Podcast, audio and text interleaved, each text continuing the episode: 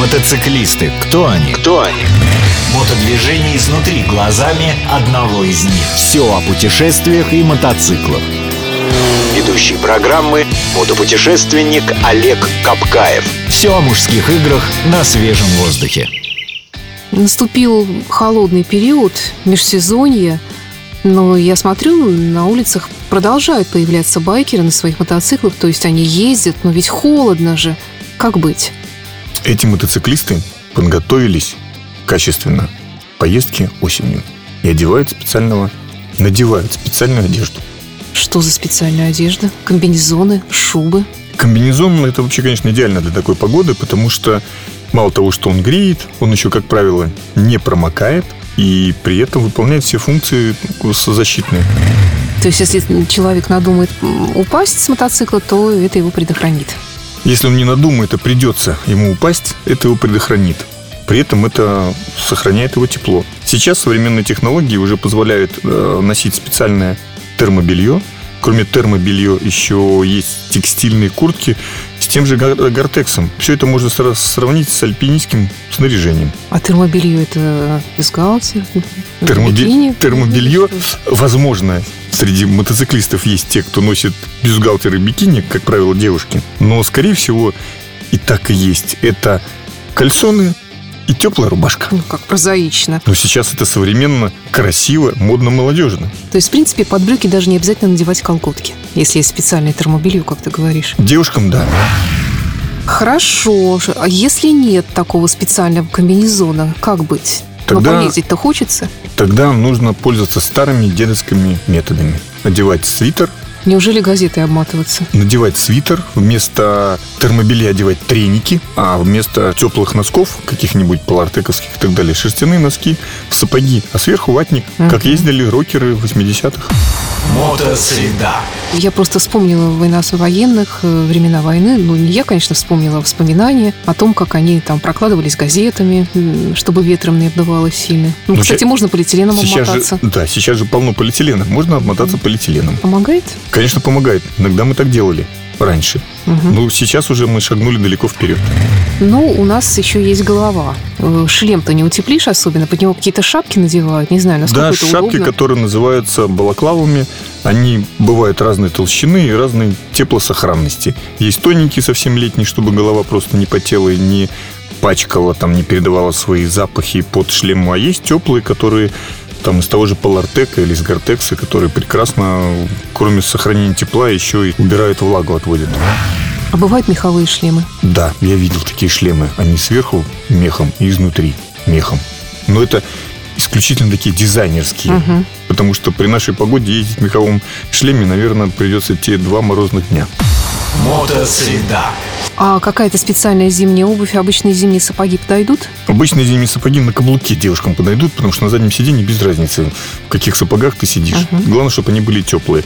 Мотоциклисты зимних сапог, мотоциклетных как таковых нету, но я знаю, что многие при езде переходят э, в холодное время, переходят на снегоходные.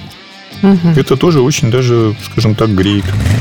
Вот что еще касается освещение такого межсезонного, э, солнце, как правило, довольно низко светит, и насколько я вот как за автомобильным рулем заметила, что это очень мешает. А ты говорил, что какие-то специальные очки есть. Э, могут ли это быть те же самые очки, которые используются мотоциклистами летом, или это какая-то особенная Это группа? специально утепленные очки. Да нет, конечно, это обыкновенные ну, очки или обыкновенное стекло, затемненный визор, который позволяет смотреть навстречу солнцу. Это да. Но еще бывает очень много темного времени суток, э, которое тоже не чуждо байкерам для, того, для своих ночных поездок. Если темное время суток, тогда зачем очки для того, чтобы спрятаться от солнца? От ветра, от комара. В темное холодное время суток лучше все-таки закрытый шлем. Тогда не будет холодный ветер попадать в ноздри, в уши и глаза. Мотосреда.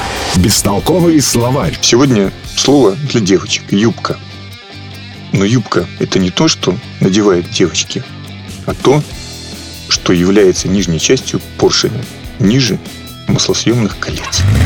А может быть, нужна еще какая-нибудь специальная ветрозащитная косметика зимняя, там, скажем, барсучий жир? Медвежий жир. Барсучий жир все-таки уже для лечения. А так там мотоциклисты, конечно, как настоящие индейцы, мажутся всем подряд. Мотосреда. Модельный ряд. Сегодня я расскажу про тот самый мопед, которого не избежали основная масса мотоциклистов в своем детстве. Это мопед Рига. Рига 3, Рига 5, Рига 7, Рига 11. Этот мопедик, он же Мукик, выпускался, судя по названию, вы догадались, в Риге. А, выпускался с 58 по 98 год. Ну, то есть это достаточно большой срок для небольшого мопеда. Двухтактный мотор, которого пережил такую, такое количество реинкарнаций, что ни один мотоциклетный столько не пережил. Выпускала его рижская фабрика «Красная звезда». Ну, в Латвии это называется «Сарканазвайзны». Поэтому советские корни и советская прочность и уверенность в завтрашнем дне, конечно, передалась этому мопеду. Тот самый мотор, который называется Дэшником, это D5 мотор, он ставился на несколько модификаций этой Риги. И чтобы вы представляли, как выглядит мопед Рига, тот же 5, 7 или там 11, это вот классический мопед, то есть классический велосипед, похожий на мопед, на который одет бак. Ты крутишь педали, для того, чтобы разогнать этот мопед. Потом подключается мотор, ты уже едешь на моторе. Первые версии этого мопеда, конечно, большую горку не могли затащить седока, и приходилось помогать педалями. И все, что, когда говорим про мопеды, это сейчас мы уже говорим про современные скутеры и так далее. А тогда и сейчас, все-таки говоря про мопед, подразумевается именно тот велосипед с толстой рамой, в который установлен бак, и у которого есть педали, чтобы крутить. И получается такой мотовелосипед.